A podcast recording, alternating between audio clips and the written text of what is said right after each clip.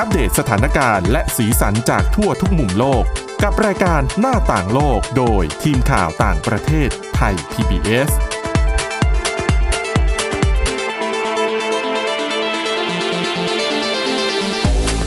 สวัสดีครับ ต้อนรับผู้ฟังสู่รายการหน้าต่างโลกกับทีมข่าวต่างประเทศไทย PBS นะครับ วันนี้พบกับคุณกรีน จิรวัตรมาสุขและผมก้าวพงศธรสุขพงศ์ครับ ครับ สวัสดีครับ วันนี้มีเรื่องราว ต่างๆ มาฝากเหมือนเช่นเคยนะครับ ก็คือมีทั้งเรื่องของเทคโนโลยีเรื่องการสำรวจอวกาศครั้งใหม่ของอืมสหรัฐด้วยครับของผมบริษัท SpaceX นะครับที่ส่งมนุษย์ไปยังวงโคจรต่ำของโลกอืมเมื่อช่วงสุดสัปดาห์ที่ผ่านมาได้สำเร็จ แล้วก็เคล็ดลับการนอน จะเป็นยังไงเดี๋ยวต้องมาฟังจากคุณกรีนนะครับ แล้วผมมีเรื่องของการประท้วงในสหรัฐเหมือนเดิม แต่ว่าไปดูท่าทีของคู่ขัดแย้ง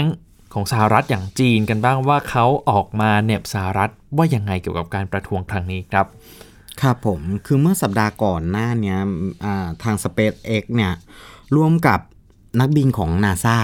ครับนะฮะก็ทำการส่งจรวดเอ่อส่งจรวดขึ้นสู่ท้องฟ้า ส่งคนขึ้นไป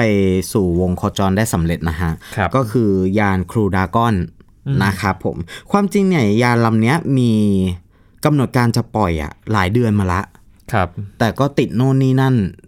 เรื่องของความปลอดภัยเรื่องของอะไรอย่างเงี้ยเราก็เลยไม่ได้ส่งรวมมาถึงกับเออเป็นช่วงโควิดอืมก็เลยยาวมาจนถึงเมื่อสัปดาห์ที่แล้วก็ปล่อยไปได้สำเร็จแล้ว ทีนี้ปุ๊บ เราเคยสงสัยกันไหมว่า เวลาข้างบนเนี่ย อยากสื่อสารกับเราอะแต่ก่อนอะมันมันทำได้ยังไงบ้างอืมนี่มันก็เป็นข้อสงสัยที่แบบ เป็นมานานมาก แต่ว่าเมื่อไม่นานมาเนี้ยบริษัทหนึ่งในญี่ปุ่นเนี่ยเขาติดตั้งหุ่นยนต์ญี่ปุ่นควบคุมทางไกลบนสถานีอวกาศนานาชาติหรือว่า ISS ครับ เขาบอกว่าหลายคนอาจจะยังรู้สึกตื่นเต้นกับความสำเร็จของการอาของภารกิจส่งนักบินเอาไปยังสถานีอวกาศนานาชาติ ISS ตอนนี้ทางญี่ปุ่นเองกำลังมีโปรเจกต์นำหุ่นยนต์ควบคุมระยะไกลไปติดตั้งไว้ภายในสถานีต่างๆนะฮะเขาบอกว่าโปรเจกต์นี้เป็นความร่วมมือระหว่าง avatarin นะฮะบริษัทในเครือ ANA Group แล้วก็องค์การวิจัย และพัฒนาการสำรวจอวกาศญี่ปุ่น หรือว่า JAXA ที่มีชื่อว่า Space Avatar ซึ่งเป็นโปรเจกต์ที่อนุญาตให้คนเนี่ยสามารถชมดาวโลกจากมุมมองบนสถานีอวกาศได้ อันนี้เป็นโปรเจกต์ที่เปิดมันน่าจะเป็นโปรเจกต์ที่เริ่มมาพร้อม ๆกับโรงแรมในอวกาศ อืมอืมที่เราที่เราก็ได้ยินกันมานานแล้ว นอกจากนี้นะครับสเปซอวตารเนี่ยยังสามารถรับส่งข้อมูลความรู้สึกได้ เช่น เสียงการสัมผัส ถ้าพูดง่าย ๆ เลยก็คืออวตารเนี่ย สัมผัส หรือว่าได้ยินอะไรผู้ใช้งานก็จะรู้สึกเหมือนกันทำให้เราเหมือนได้ขึ้นไปอยู่บนสถานีอวกาศจริง ๆ ครับ คือมันจำลองทั้งสองที่มานะฮะสเปซอวตารชุดแรกเนี่ยถูกส่งไปติดตั้งที่ ISS แล้วเมื่อวันที่ 20 พฤษภาคมเมื่อเดือนที่แล้วนะครับ โดยผ่านเจ้าหุ่นยนต์บรรทุกสินค้า โดยอวตารเนี่ยจะถูกติดตั้งใกล้กับหน้าต่างของคิโบซึ่งเป็นโมดูลวิทยาศาสตร์ของญี่ปุ่นที่อยู่ที่สถานีอวกาศนานาชาตินั่นแหละ ครับอย่างไรก็ตามตอนนี้ยังไม่เปิดเผยข้อมูลเกี่ยวกับการทำงานของระบบของ Space Avatar นะฮะ แต่ว่าอืมคาดว่าจะมีการเปิดเผยในงานที่กำลังจะจัดขึ้นในกรุงโตเกียว ปีนี้อย่างแน่นอนสำหรับโปรเจกต์ Space Avatar เนี่ยเริ่มขึ้นตั้งแต่ปีคริสตศักราช2018 โดยมีเป้าหมายให้มนุษย์เนี่ยสามารถเข้าถึงอวกาศได้มากขึ้น ครับ และในอนาคต Space Avatar ก็อาจจะสามารถสร้างแคมป์บนดวงจันทร์ได้อืมอืม น่าสนใจไหมและสนับสนุนภารกิจระยะยาวในอวกาศอีกด้วย น่าสนใจมากนะครับเรียกว่าเป็นความก้าวหน้าของวงการอวกาศอีกขั้นหนึ่งก็ว่าได้นะคุณอืมกรีนหลังจากที่สหรัฐประสบความสำเร็จในการส่งมนุษย์ขึ้นไปอีกครั้งหนึ่งถือว่าเป็นการส่งมนุษย์นักบินอวกาศเนี่ยไปสู่ห้วงอวกาศเป็นครั้งแรกในรอบ 9 ปีเลยก็ว่าได้ สำหรับแฟนๆมาเวลต่างๆ เนี่ยก็จะคุ้นชื่อกับ Guardian Galaxy ครับ ใช่ไหม แต่อันนี้สหรัฐก็ประกาศตั้งเหมือนกันเป็น Space Guardian อืมเป็นเป็นหน่วยรักษาความปลอดภัยในน่านอวกาศใช่ของใช่ของโลใช่กครับ ซึ่งก็มีการประกาศจัดตั้งไว้แล้วโดยโดนัลด์ทรัมป์เป็นคนเซ็นเองอืมนะฮะมีสัญลักษณ์ออกมาเรียบร้อยแล้วเรียบร้อยแล้วนะครับอืมตอนนั้นก็เป็นเป็นไวรัลอยู่ช่วงหนึ่งนะครับที่แบบว่ามีการพูดถึงเรื่องนี้ว่าแบบว่า เออ มันถึงยุคที่แบบว่าจะต้องไปรักษาความปลอดภัยกันถึงแบบนอกโลกแล้วอืมนะฮะ อะ เราจบจากเรื่องอวกาศมา เราก็กลับมาที่เรื่องของเรากันบ้างครับนะครับ เป็นเรื่องของการนอน นอนนี้ทุกคนก็จะใส่เสื้อผ้านอนปกติใช่ไหมครับ บางคนก็ใส่เป็นชุดนอน บางคนก็ชอบผ้าแพร ใช่ไหมบางคนก็ชอบเป็นแบบผ้านิ่มๆ บางคนใส่แค่บ็อกเซอร์ตัวเดียวนอน ครับ แต่วันนี้ผมหยิบนำเอาเรื่องการนอนอีกอย่างหนึ่งมามาเล่าให้ฟัง มันคือการแก้ผ้านอน คือไม่ใส่เสื้อผ้าเนี่ยนี่ใช่ ไม่ใส่เสื้อผ้า มันบอกว่า เออเขาบอกว่ามันนอกจากจะส่งผลดีต่อร่างกายแล้วเนี่ย ยังช่วยให้การนอนหลับเนี่ย มีประสิทธิภาพมากขึ้น อืมเคยลองไหม ไม่ ไม่เคยเหรอ เขาบอกว่าปกติเป็นคนหลับง่ายอยู่แล้วอ๋อเขาบอกว่าเรื่องเนี้ย ถ้าเกิดว่าเอาไปเล่าให้ใครฟังอะ บางคนก็จะต้องมีอาการอายหน้าแดงอ่าบ้างสำหรับคนที่แบบชอบแก้ผ้านอนบนเตียง แต่ว่าครับก็ไม่ไม่ใช่เรื่องที่จะต้องมาบอกใครๆใช่ไหมว่า ว่าเฮ้ยฉันแก้ผ้านอน คนส่วนใหญ่เนี่ยต่างก็จะใส่ชุดนอนกันทำให้การแก้ผ้านอนเนี่ยกลายเป็นเรื่องว่าบิวอืมเราก็เคยคิดนะว่าถ้าเราแก้ผ้านอนอย่างเงี้ยแล้วถ้าเกิดว่ามันเกิดอะไรขึ้นอย่างเงี้ย แล้วเราจะต้องรีบวิ่งออกจากบ้านเลยอะเราจะทำยังไงเออมันก็จะเป็นปัญหา แต่เขาบอกว่า อย่าไปแคร์อย่าไปอย่าไปสนใจ เพราะข้อดีของการแก้ผ้านอนอะ ไม่ไม่ใช่แค่จะช่วยให้เรารู้สึกโล่งโปร่งสบายเท่านั้น แต่ยังทำให้ร่างกายของเราดีขึ้นในหลาย ๆ ด้านเลยนะอืมเป็นเรื่องที่เฮ้ย มันใกล้ตัวมากครับๆนะฮะข้อแรกเลยคือทำให้หลับเร็วขึ้น มูลนิธิการนอนหลับนานาชาติ มีมีมูลนิธินี้ด้วยนะเขาบอกว่าอุณหภูมิของร่างกายส่งผลต่อการนอนอย่างแน่นอน ซึ่งอุณหภูมิที่เย็นเปรียบครับเสมือนในการที่บอกเวลาให้กับร่างกายว่า เวลานี้เป็นเวลาที่เราควรนอนอืมทำให้เวลาแก้ผ้านอนเนี่ย เรารู้สึกได้ถึงอุณหภูมิที่มันเย็น แล้วก็ส่งผลให้เรานอนหลับเร็วขึ้นอืมหืออันนี้อันเนี้ยแน่นอนเรื่องจริง เพราะว่า เวลานอนเราเปิดแอร์เรารู้สึกถึงความเย็นเราก็จะง่วง ใช่นะฮะยิ่งช่วงนี้ฝนตกด้วยนะครับ เปิดอืมแอร์ไปด้วย ฝนตก ข้างนอกก็ฝนตกด้วย โอ้โห หลับสบาย ฟินมากนะฮะ ข้อที่ 2 ประสิทธิภาพของการนอนดีขึ้น นอกจากจะทำให้หลับเร็วอย่างที่ผมบอกไปเมื่อกี้แล้วอะ การแก้ผ้านอนยังส่งผลให้การนอนหลับโดยรวมของเราดีขึ้น ซึ่งผู้เชี่ยวชาญอ้างอิงจากฝั่งยุโรปนะฮะ หลายคนบอกว่า อุณหภูมิห้องที่ดีควรจะอยู่ที่ 15-19 องศาเซลเซียส ครับ แต่ถ้าอย่างบ้านเราก็คงจะต้องหาอุณหภูมิที่เหมาะสมกว่านี้ เพราะการหลับนอนในอ่าในห้องที่ร้อนหรือหนาวเกินไปเนี่ย จะส่งผลกระทบต่อการนอนในขั้นตอนฝัน ฉะนั้นการนอนเปลือยกายใต้ผ้าห่มเนี่ย อาจจะช่วยปรับอุณหภูมิได้ครับจนทำให้เรามีอาการหลับลึกแล้วก็เกิดอาการหลับหลับตื่นตื่นๆน่ะน้อยลงอืมอืมดีไหมครับ ข้อที่3ทำให้สุขภาพผิวดี ผลการศึกษาหนึ่งพบว่าเมื่อเรามีประสิทธิภาพในการนอนที่แย่จะส่งผลต่อการเยียวยาแผล หรือริ้วรอยต่างๆ บนผิวหนัง ฉะนั้นการนอนหลับอย่างเต็มอิ่ม จะช่วยให้ผิวของเราสุขภาพดี แล้วก็ช่วยฟื้นฟูปัญหาต่างๆ บนผิวได้เร็วมากขึ้น อันนี้ก็จริงแต่ว่าถ้าเกิดว่าที่นอนไม่ได้ทำความสะอาดเลย ครับ ก็ไม่ควรนอนโดยไม่ใส่เสื้อผ้านะ นอกจากจะหมักบ่มแล้วก็ยังสะสมเชื้อโรคเชื้อราต่างๆนะฮะเขาบอกต่อว่าข้อที่4เนี่ยช่วยให้ผ่อนคลายแล้วก็หายเครียดได้นะครับเขาบอกว่าเช่นเดียวกับการอ่าเช่นเดียวกับข้อข้างบนนั่นแหละที่ผมพูดไปเมื่อกี้ครับเขาบอกว่าเมื่อเราได้รับการพักผ่อนนอนหลับอย่างเต็มที่ ก็ย่อมส่งผลดีต่อสุขภาพจิตไปด้วย เพราะอาการนอนหลับจะทำให้เราเกิดอาการเครียด นอนหลับไม่สนิทเนี่ยจะทำให้เกิดอาการเครียดซึมเศร้าและวิตก กังวลได้ง่ายอืมและเมื่อมีปัญหาสุขภาพจิตเหล่านี้ก็จะทำให้เกิดอาการนอนไม่หลับ วิงเวียน ศีรษะครับวนไปอย่างเงี้ย แบบไม่มีที่สิ้นสุดอืมเพราะฉะนั้น การนอนหลับที่เต็มประสิทธิภาพจะสามารถคลายเครียดได้นะครับ ครับ ข้อต่อมาเขาบอกว่าป้องกันไม่ให้น้ำหนักขึ้น อันนี้มันเกี่ยวอะไรอะอย่างที่รู้กันนะว่าการนอนหลับที่ ไม่เพียงพอเนี่ย เป็นอีกทางหนึ่งที่เราอ่าน้ำหนักขึ้นง่ายอ๋อเอ้ยแต่เคยได้ยินเหมือนกัน ถ้าเรานอนไม่เต็มอิ่มเราจะกินเยอะขึ้น ใช่ อ่าอ่าใช่ใช่ แต่การนอนแก้ผ้าอาจช่วยได้มากกว่านั้น เนื่องจากผลการศึกษาบอกว่าการนอนหลับที่อุณหภูมิ 19 องศา จะช่วยให้ร่างกายเสี่ยงต่อโรคอ้วนน้อยลง ครับ เพราะว่าร่างกายเราจะเต็มที่อืมนะครับ ต่อมาก็เป็นเรื่องของเพิ่มเซลล์เอสตีมนะฮะ แม้จะยังไม่มีผลการศึกษาที่แน่ชัด แต่ก็มีความใกล้เคียงว่าการทำอะไรที่ปล่อยให้เป็นไปตามธรรมชาติ ที่ควรจะเป็นเนี่ย จะทำให้คนเราเกิดความพึงพอใจกับชีวิตมากขึ้น ซึ่งในที่นี้ก็คือความพึงพอใจในเรื่องของร่างกายและบางคนอาจจะมีมุมมองต่อร่างกายของตัวเองในทางที่ดีมากขึ้น หลังจากการได้นอนแก้ผ้าแบบไม่แคร์อะไรเลย อื ก็มั่นใจในตัวเองมากขึ้น ก็เป็นคำแนะนำใช่ เผื่อคุณผู้ฟังได้นำไปปฏิบัติกัน อืมนะมาอีกข้อหนึ่งครับเขาบอกว่า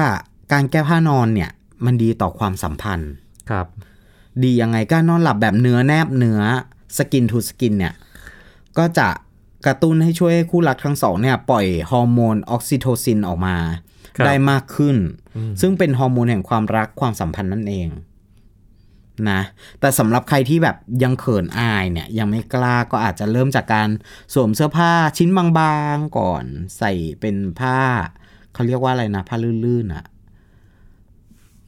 นั่นแหละไม่เชี่ยวชาญเรื่องผ้าด้วยเขาบอกว่าก็ใส่เป็นแบบผ้าบางๆไปก่อนอ่าแล้วก็แบบเออค่อย ๆ ลดจำนวนชิ้นลงดูครับ แล้วก็ลองดูลองดูกับสภาวะที่มันเปลี่ยนการนอนหลับลองสังเกตตัวเองดูว่า ว่ามันมีประสิทธิภาพมากขึ้นไหม แต่ว่าอันนี้ก็คือเป็นข้อวิจัยที่ที่นำมาฝากคุณผู้ฟังกัน ครับอะลองอืมทำดูก็ได้นะครับ แนะนำนะอ่าอืมเดี๋ยวช่วงที่2นะครับ ยังอยู่กันที่เรื่องของการประท้วงในสหรัฐกันต่อครับแต่ว่าผมไปดูปฏิกิริยาของคู่คู่ขัดแย้งอย่างจีนที่เขาหยิบเรื่องการปราบปรามการประท้วงในสหรัฐขึ้นมาเหน็บการจัดการของรัฐบาลสหรัฐครับ อืมครับผม หน้าต่างโลกโดยทีมข่าวต่างประเทศไทย PBS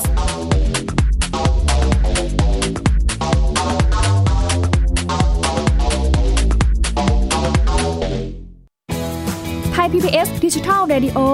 Infotainment for All สถานีวิทยุดิจิทัล จากไทย PBS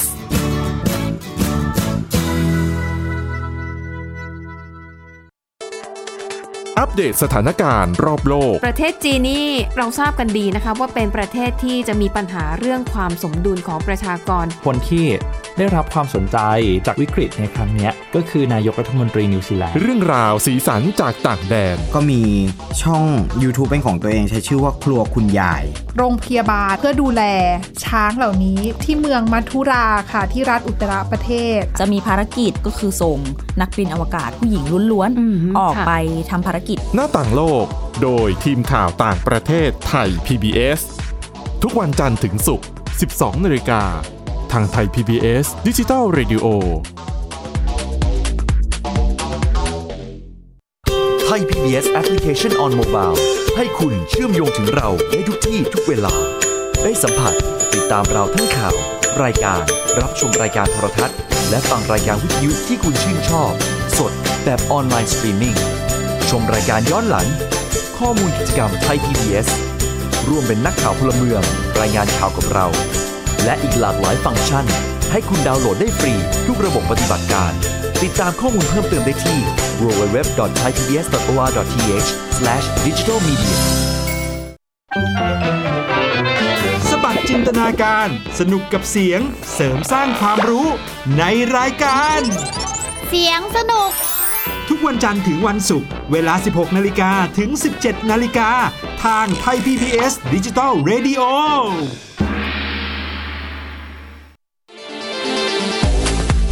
หน้าต่างโลกโดยทีมข่าวต่างประเทศไทย PBS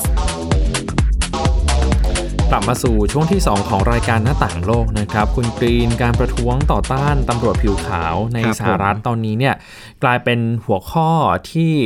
สื่อทางการจีนหยิบยกขึ้นมา ใช้เปรียบเทียบกับการประท้วงเรียกร้องประชาธิปไตยในฮ่องกงเมื่อปีที่แล้วที่ยืดเยื้อนานถึง 7 เดือนเหมือนกันนะครับ มีปฏิกิริยาจากหนังสือพิมพ์ ฉบับแรกเลยก็คือ Global Times เป็นกระบอกเสียงของพรรคคอมมิวนิสต์จีนที่ตีพิมพ์บทบรรณาธิการเมื่อวันเมื่อ 2 สัปดาห์ที่แล้วนะครับครับเสาผร์มสองสัปดาห์ที่แล้วเนี่ยเปเป็นเชิงเสียดสีการจัดการการรับมือของรัฐบาลสหรัฐครับ ข้อความตอนหนึ่งเขาบอกว่าครั้งหนึ่งเนี่ยประธานสภาผู้แทนราษฎรสหรัฐ คือแนนซี่เพโลซีเคยเปรียบเทียบการประท้วงในฮ่องกงว่าเป็นภาพที่สวยงาม แต่ว่าในขณะนี้นักการเมืองอเมริกันคงไม่ต้องหันไปชื่นชมภาพสวยงามจากที่ไหนแล้ว เพราะว่าตอนนี้เนี่ยพวกเขาก็สามารถชื่นชมภาพนั้นในบ้านของเขาได้เองแล้ว นะครับถึงแสบๆคันๆเหมือนกันนะอืมแล้วก็ถ้ายังจำกันได้นะครับ ก่อนหน้านี้เนี่ยสหรัฐก็มักจะสนับสนุนกลุ่มผู้ประท้วงเรียกร้องประชาธิปไตยในฮ่องกงมาโดยตลอดนะครับ ก็คืออสนับสนุนทุกอย่างบอกว่าเป็นการลงถนนอย่างสร้างสรรค์ การแสดงออกถึงเสรีภาพประชาธิปไตยต่างๆ แต่ว่าสุดท้ายเนี่ย สหรัฐเองนั่นแหละที่ใช้กำลังเข้าปราบปรามการชุมนุมที่เกิดขึ้นในประเทศของตัวเอง อันนี้ก็เป็นสิ่งที่สื่อทางการจีนหยิบขึ้นมาโจมตีเหมือนกันนะครับ มีอีกฉบับหนึ่งก็คือ China Daily มีตีการตีพิมพ์บทความแนะนำให้สหรัฐเนี่ยล้มเลิกการไป จ้องจะเล่นงานจีน หรือว่าทำให้จีนเนี่ยตกเป็นเหยื่อ แล้วก็หันกลับมาสู่โลกของความเป็นจริงบ้าง นอกจากนี้ยังบอกได้ว่านักการเมืองอเมริกันควรจะหันไปลงมือทำงาน แล้วก็ช่วยแก้ปัญหาที่เกิดขึ้นในบ้านของตัวเองแทนที่จะพยายามสร้างปัญหาใหม่ ๆ หรือว่าสร้างความเดือดร้อนในประเทศอื่นด้วยนะครับ คือความขัดแย้งของทั้งสองประเทศเนี่ยเริ่ม คุกรุ่นมาตั้งแต่ช่วงปลายเดือนพฤษภาคมแล้วนะคุณกรีน เพราะว่าตอนนั้นถ้ายังจำกันได้นะครับ เริ่มแรกเลยเนี่ยรัฐมนตรีต่างประเทศจีนออกมาเตือนสหรัฐว่ากำลังจะผลักให้ทั้งสองประเทศไปสู่ การเริ่มต้นสงครามเย็นครั้งใหม่ขึ้นมาอีกครั้งหนึ่ง ตามมาด้วย สภาประชาชนแห่งชาติจีนที่ลงมติสนับสนุนให้ออกกฎหมาย ความมั่นคงในฮ่องกง ซึ่งกฎหมายฉบับนี้เขามีเป้าหมายเพื่อป้องกันการแบ่งแยกดินแดน การล้มล้างอำนาจการปกครอง การก่อการร้าย การใช้ความรุนแรง แล้วก็การแทรกแซงจากต่างชาติ ทั้งหมดเป็นสิ่งที่จีนมองว่าเป็นภัยคุกคามนะครับ ทีนี้วันที่ 28 พฤษภาคมเนี่ยจีนก็ลงมติ เสียงส่วนใหญ่ 2,800 กว่าเสียงต่อหนึ่งเสียงสนับสนุน ให้เดินหน้าผลักดันกฎหมายฉบับนี้ ทางฝ่ายสหรัฐประธานาธิบดีโดนัลด์ทรัมป์ก็ประกาศว่าจะตัดสิทธิพิเศษ สถานะพิเศษของฮ่องกงในฐานะที่เป็นคู่ค้าของสหรัฐเนี่ยออกไปเพื่อตอบโต้จีนที่พยายามสนับสนุนกฎหมายฉบับนี้มากเหลือเกินนะครับ ทีนี้การตัดสถานะพิเศษมันอาจจะไม่ใช่เรื่อง ง่ายขนาดนั้นก็คือต้องใช้เวลาอยู่เหมือนกัน แล้วก็ทำไมถึงจะไปตัดได้คือก่อนหน้านี้ครับ ช่วงการประท้วงยืดเยื้อเมื่อปีที่แล้วเนี่ยสภาคองเกรสเขาออกกฎหมายฉบับหนึ่งเป็นกฎหมายเกี่ยวกับสิทธิมนุษยชน สนับสนุนกลุ่มผู้ประท้วงนั่นแหละ แล้วเนื้อหาในกฎหมายเนี่ยก็บอกว่าให้กระทรวงการต่างประเทศสหรัฐประเมิน ความเป็นอิสระของฮ่องกงเป็นอย่างน้อยเนี่ยทุกๆปี ดูซิว่ามีอิสระ จากจีนหรือเปล่า มีอิสระตามหลักการหนึ่งประเทศ 2 ระบบหรือไม่นะครับทีนี้ รัฐมนตรีว่าการกระทรวงการต่างประเทศสหรัฐเองก็บอกว่า จีนมาพยายามผลักดันกฎหมายแบบนี้เนี่ยมันทำให้ฮ่องกงเนี่ยขาดความเป็นอิสระแล้วนะครับ ไม่ต้องพูดถึงระยะเวลา 50 ปีของหนึ่งประเทศ 2 ระบบเลยแค่ ถ้าสมมติ กฎหมายฉบับนี้บังคับใช้ภายในเดือนกันยายนนี้ได้จริงๆเนี่ยฮ่องกงก็จะกลายเป็นหนึ่งประเทศหนึ่งระบบไปโดยบริยาย อันนี้เป็นทัศนะของสหรัฐนะครับ ก็เลยทำให้เกิดวิวาทะขึ้นมา พอมีการประท้วงรุนแรงในสหรัฐขึ้นอีกเนี่ยก็เลยเป็นสิ่งที่จีนฉวยมาโจมตีสหรัฐบนเวทีโลกด้วยแต่ไม่ใช่แค่จีนเท่านั้นนะครับ ยังมีอิหร่านที่ ออกมาระบุเหมือนกันว่า การปราบปรามการประท้วงของรัฐบาลสหรัฐเนี่ยทำให้สหรัฐกลายเป็นซาตานผู้ยิ่งใหญ่เลยนะแล้วก็มีประเทศอื่น ๆ อีกนะครับที่ไม่เห็นด้วยแล้วก็ใช้โอกาสนี้มาโจมตีสหรัฐกันมากมาย ล่าสุดอย่างที่เล่าไปเมื่อสัปดาห์ที่แล้วนะครับ ก็คือเจ้าหน้าที่เนี่ยเขาพบความเคลื่อนไหวของบัญชีผู้ใช้สื่อสังคมออนไลน์ จากประเทศอย่างน้อย 3 ประเทศที่ เกี่ยวโยงกับคู่ขัดแย้งของสหรัฐ ไม่ว่าจะเป็นจีน รัสเซียแล้วก็อิหร่าน ทางฝ่ายจีนโฆษกกระทรวงการต่างประเทศจีนเนี่ยออกมาตอบโต้แล้วนะครับ บอกว่าจีนไม่ได้มีเป้าหมายที่จะไปเอ่อยุหรือว่ายุโยงปลุกปลุกปั่นให้เกิดความรุนแรงในการประท้วงสหรัฐก็คือปฏิเสธความเกี่ยวข้องกันนั่นเองนะครับ อืมแต่ว่าเรื่องราวความขัดแย้งของทั้งสองประเทศเนี่ย ตอนนี้ยังคงต้องจับตามองไปเรื่อยๆนะครับ แล้วก็เป็นสิ่งที่น่าสนใจเหมือนกันว่าเหตุการณ์ที่เกิดขึ้นในสหรัฐมันไม่ได้อยู่แค่ในประเทศเท่านั้น แต่ว่ามันยังเป็นส่งแรงกระเพื่อมออกมาถึงต่างประเทศ แล้วก็กลายเป็นชนวนให้ประเทศต่างๆ ที่เป็นคู่ขัดแย้งกับสหรัฐเนี่ยหยิบขึ้นมาโจมตีได้ด้วยนะครับ ยังคงต้องติดตามสถานการณ์กันต่อไปสำหรับ การประท้วงที่เกิดขึ้นในสหรัฐว่าจะยืดเยื้อไปขนาดไหนนะคครัรับบผมแล้วก็ตอนนี้เนี่ยไม่ใช่เรื่อง ที่จำกัดอยู่แต่ในประเทศเท่านั้น แต่ว่ายังส่งผลกระทบออกไป นอกประเทศเป็นประเด็นที่ทำให้ประเทศคู่อริคู่ขัดแย้งของสหรัฐ ไม่ว่าจะเป็นจีนอิหร่าน แล้วก็บางประเทศเนี่ยหยิบขึ้นมาโจมตีการรับมือของสหรัฐด้วย เพราะว่าอย่างที่ทราบกันดีก็คือ ตอนนี้ประธานาธิบดีโดนัลด์ทรัมป์เองก็มองว่ากลุ่มที่อยู่เบื้องหลังการประท้วงต่างๆเนี่ยเป็น ความพยายามขององค์กรก่อการร้ายภายในประเทศ พยายามจะระดมกำลังเจ้าหน้าที่ตำรวจทหารมาปราบปรามกลุ่มผู้ประท้วง ซึ่งทั้งหมดทั้งมวลเนี่ยมันถูกตั้งคำถามกลับไปเหมือนกันนะว่า ในอดีตสหรัฐเคยไปสนับสนุนการประท้วงในที่ต่างๆ บอกว่าเป็นการแสดงออกถึงประชาธิปไตย แต่พอเกิดการประท้วงในลักษณะเดียวกันขึ้นในบ้านของตัวเองทำไมถึงพยายามผลักภาระ พยายามผลักให้เป็นฝีมือของกลุ่มก่อการร้ายบ้าง หรือว่าสุดท้ายก็เอาตำรวจมาใช้ความรุนแรงปราบปรามผู้ประท้วงบ้างนะครับ มันขัดกันไม่ได้อยู่แล้ว มันเขาเรียกว่าอะไรมันขาดไม่ได้ กับการที่อย่างเวลาในในจีนมีปัญหาเนี่ยสหรัฐก็พร้อมที่จะจ้วงตลอดเวลาพอในตอนเนี้ยสหรัฐเกิดปัญหาเองภายในประเทศเนี่ย ตัวจีนเองเนี่ยก็พร้อมที่จะแสดงบทบาททุกอย่าง มันเหมือนกับว่าเป็นการดิสเครดิตทางการเมืองอืม กับตัวบนเวทีโลกกับตัวสหรัฐเหมือนกันอ่าใช่ไหมฮะ ครับก็นั่นแหละ มันก็ยิ่งทำให้ความสัมพันธ์เนี่ย ที่มันแย่อยู่แล้วครับ เสี่ยงต่อการเผชิญหน้ากันอยู่แล้ว ก็ยิ่งย่ำแย่ลงไปอีกนะครับ แล้วก็ถือว่าเป็นความท้าทายสำคัญของโดนัลด์ทรัมป์เลยก็ว่าได้ เพราะว่าการประท้วงเนี่ยเกิดขึ้นในช่วงที่ การเลือกตั้งประธานาธิบดีในช่วงปลายปีนี้มันงวดเข้ามาทุกขณะละมีหลายคนเหมือนกันนะครับ อย่างเช่นครอบครัวของจอร์จฟลอยด์ที่เอ่อ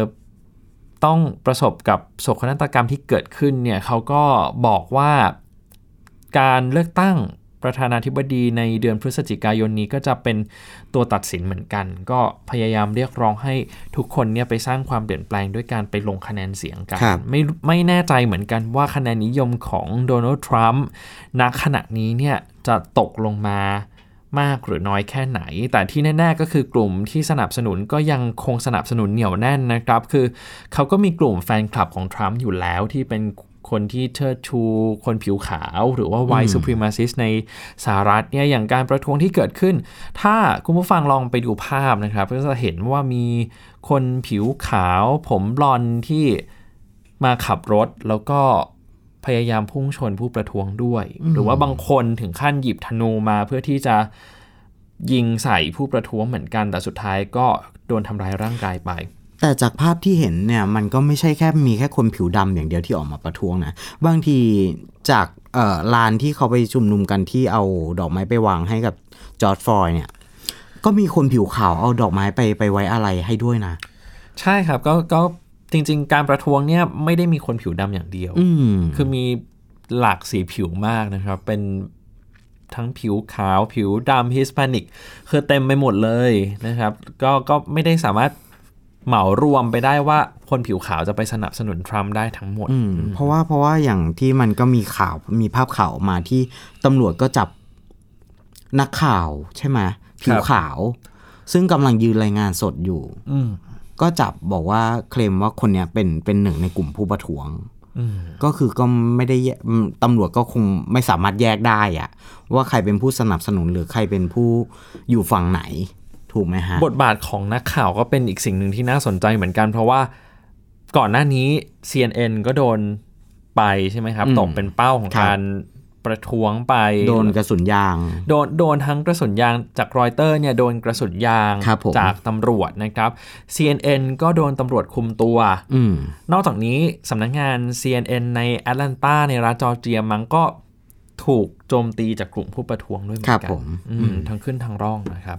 เอาละครับ ก่อนที่จะจากกันไป เดี๋ยวฝากขายของก่อนครับผมคือคุณผู้ฟังสามารถกลับไปติดตามฟังเรื่องราวย้อนหลังได้ในพอดแคสต์เซิร์ชคำว่าหน้าต่างโลกนะครับ ก็จะมีประเด็นต่างๆ ขึ้นมาก็สามารถไปกดฟังกันได้ในประเด็นที่คุณผู้ฟังสนใจครับสำหรับวันนี้หมดเวลาแล้วนะครับ คุณกรีนจิรวัตรจิรวัตรมาสุขผมก้าวพงศธรสุขพงศ์ลาไปก่อนสวัสดีครับ สวัสดีครับ